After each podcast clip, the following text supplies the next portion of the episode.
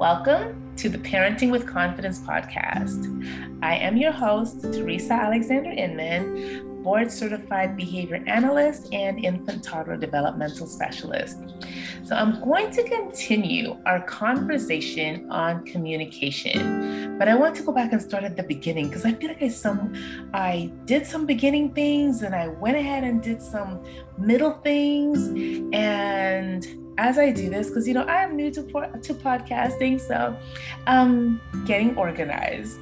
Okay, so I think I'm going to start from the beginning, and how I'm going to do that is starting with the um, CDC, the Center for Disease Control their developmental milestones, which they say, you know, they expect 75% of children to meet those requirements. And for those who don't, well, not necessarily requirements, but to meet those targets.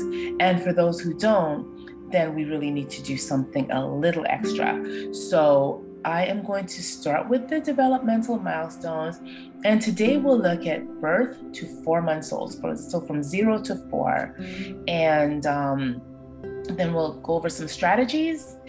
And um, yeah, so we'll go over the milestones, then some strategies. And I'll let you go. All right. So, starting with so from zero to four, a child should make sounds and react to loud sounds. Very important, people. You know, I remember working with a young man who no matter what we did, we'd make sounds from the back and the side and the front and just everywhere. And he never turned his head to, to those sounds, never reacted to those sounds. Um, the clinic that we worked at happened to be across the street from a fire department. And the, you know, the sirens, you know, the trucks would come out, sirens blaring, and he would never turn to those. So we talked to mom about the fact that he may have a hearing impairment because sometimes children don't make sounds because they cannot hear. So we had that addressed um, in that situation. Okay, so really important. Again, so if your child is not reacting to the sounds or making sounds, they may have a hearing impairment. I'm just saying may. Okay, I can't say for sure. So, but again, it will give you something to go to your doctor with and be alerted to early on so that it can be addressed if there is a situation there. Now, from four at four months old, child makes long sounds such as ooh and ah. Okay. Now, if they're not making those ooh and ah sounds, again, you want to increase the amount of communication, the, amount of words that children hear, right? And actually, I'm going to tell you, please start that when you're pregnant. So if you're listening to this and you're pregnant, start reading to your child. My mom told me this when I was pregnant with my first son. She said, read to him, read to him, read to him. And when he's born, read to him, read to him, you know, sing to him. And she would, you know, she'd sing, um, you know, to my baby while he was in utero. So just start as early as possible exposing them to language. And okay, so the other milestone is that they make sounds when you talk to them. So you say something, hi, my baby. And your baby said, that, that, but that's but how are you today, sweet girl? And then the baby says, you know, something, and then you respond and just have that way it, it gives them that introduction to conversational give and take, that conversational um, back and forth. So you're having that conversation with them, and which is it, it's fun. Like, and you just make it up as you go along talk about whatever. And again, because it's not about the topic, it's about the fact that you are exposing your child to language. They turn their heads towards the sound of your voice. So if you're, and to really measure, like if your child has a, um, a hearing impairment, because it could be in one ear or the other, right? So Speak to them from the left side, speak to them from the right side, and see if they turn their heads or react to the sound of your voice. Because at four months old, they should be turning their heads. So if they're not, please contact your physician, you know, the, talk to your pediatrician about that. Um, I would say, though, also, if you can, because I know parenting is busy, but keep a journal of your child's milestones. What are they doing?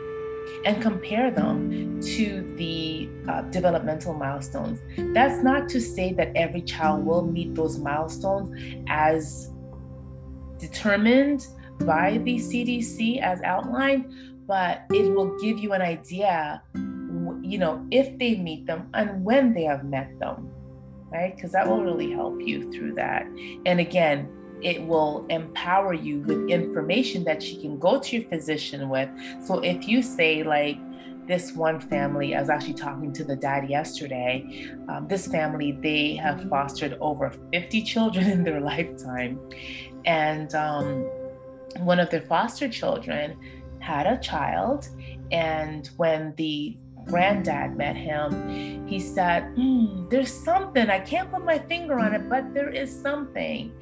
And mom went to the doctor, and the doctor says, Oh, he's fine, he'll grow out of it, no problem. And at four years old, he was diagnosed with autism. And that's two years way longer or whenever i think dad might have it might have been like 18 months or something he realized something so that's a lot of time where something could have been done and doctors don't know what they don't know. A lot of doctors are not familiar with autism. I hate even at this time in life they're not. And so what they tend to say they'll grow out of it especially if it's a boy. And sadly boys are more often diagnosed with autism.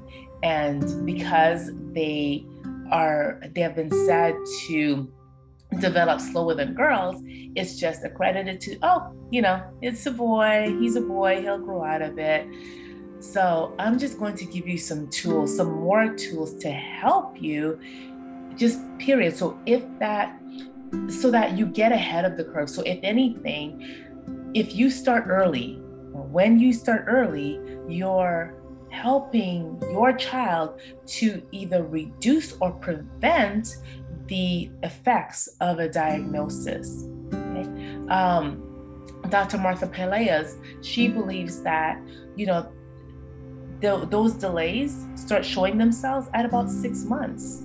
Some parents notice it a little earlier, some parents a little later, but act as soon as possible. If you know, let your gut be your guide. If your gut's telling you something is not quite as it should be, get some help.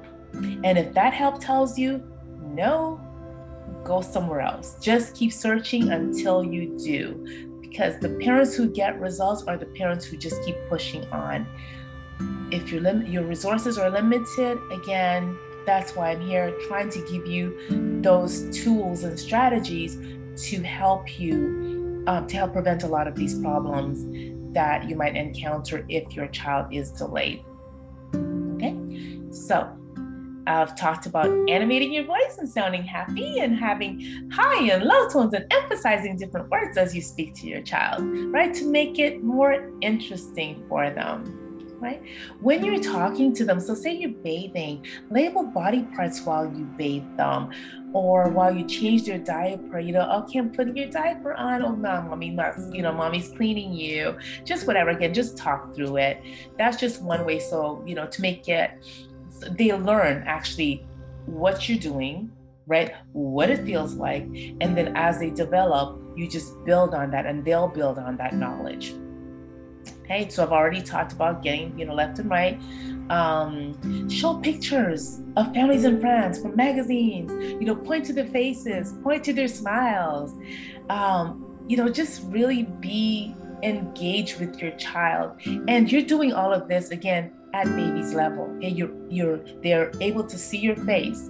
And I know I've said this before, but you know, repetition helps to build you know our skill right so just like you would with your baby you're going to repeat these things over and over again because the more you repeat it the more likely they are to acquire that skill so during tummy time get down to you know get down on the floor with baby right because remember tummy to play back to sleep just want to throw that in there um, talk and sing to him right and you know, and you want actually you will want him, you will want to put him on his back to play because there's you know he'll get a different view of the world when he's on his back.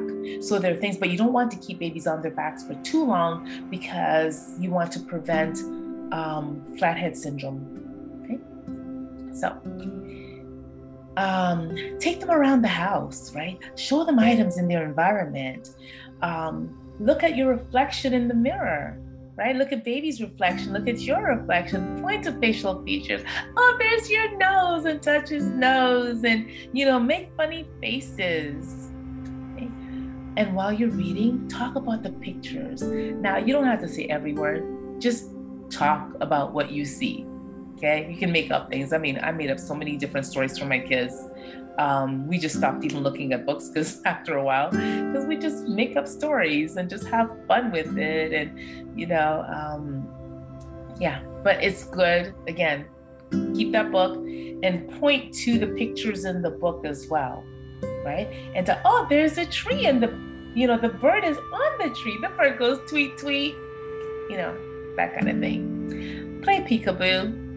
Okay. And again, when you uncover your head, make different sounds. So it could be boo or ah, or, you know, just make different sounds to engage your child, give them a different experience when you do that.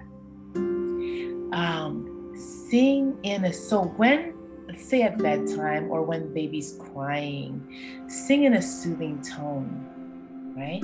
And when they're playing, sing in a happy tone. Um, sing songs that just you know hand motion. So you can actually do you when you sing head shoulders knees and toes touch their head touch their shoulders touch their knees and their toes. And um, as you sing the song.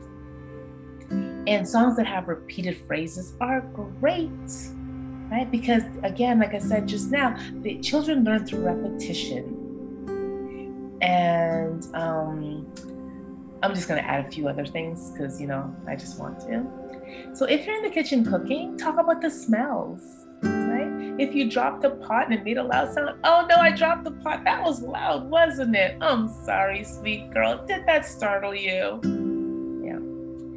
Um, have the, you know, their toys should be brightly colored, right? Things that will get attention.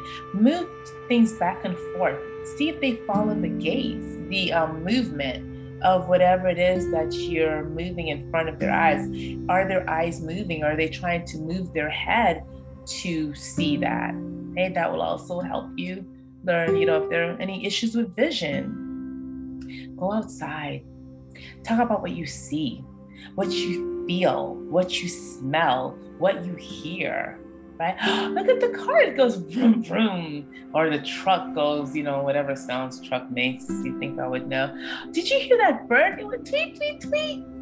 Um, feel the breeze, you know, oh, it's a little cold outside. Brr, it's hot. Whew, I'm hot, you know, just again, just talk as much as you can because the more language you expose your child to, the more likely they're going to acquire that language, right? You're giving them an opportunity to acquire language.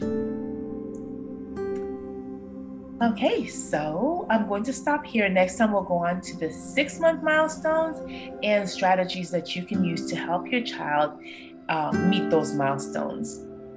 And listen, your child could be six months and have not met the zero to three month milestones. Use those strategies, right? Wherever your child is, always meet your child where they are. Okay, meet him where he is. So, or where she is and then go from there. So just because a milestone says, oh, the child should be doing this, okay, if they're not doing it, that doesn't mean that they won't later on but you have to start where they are. Parent with confidence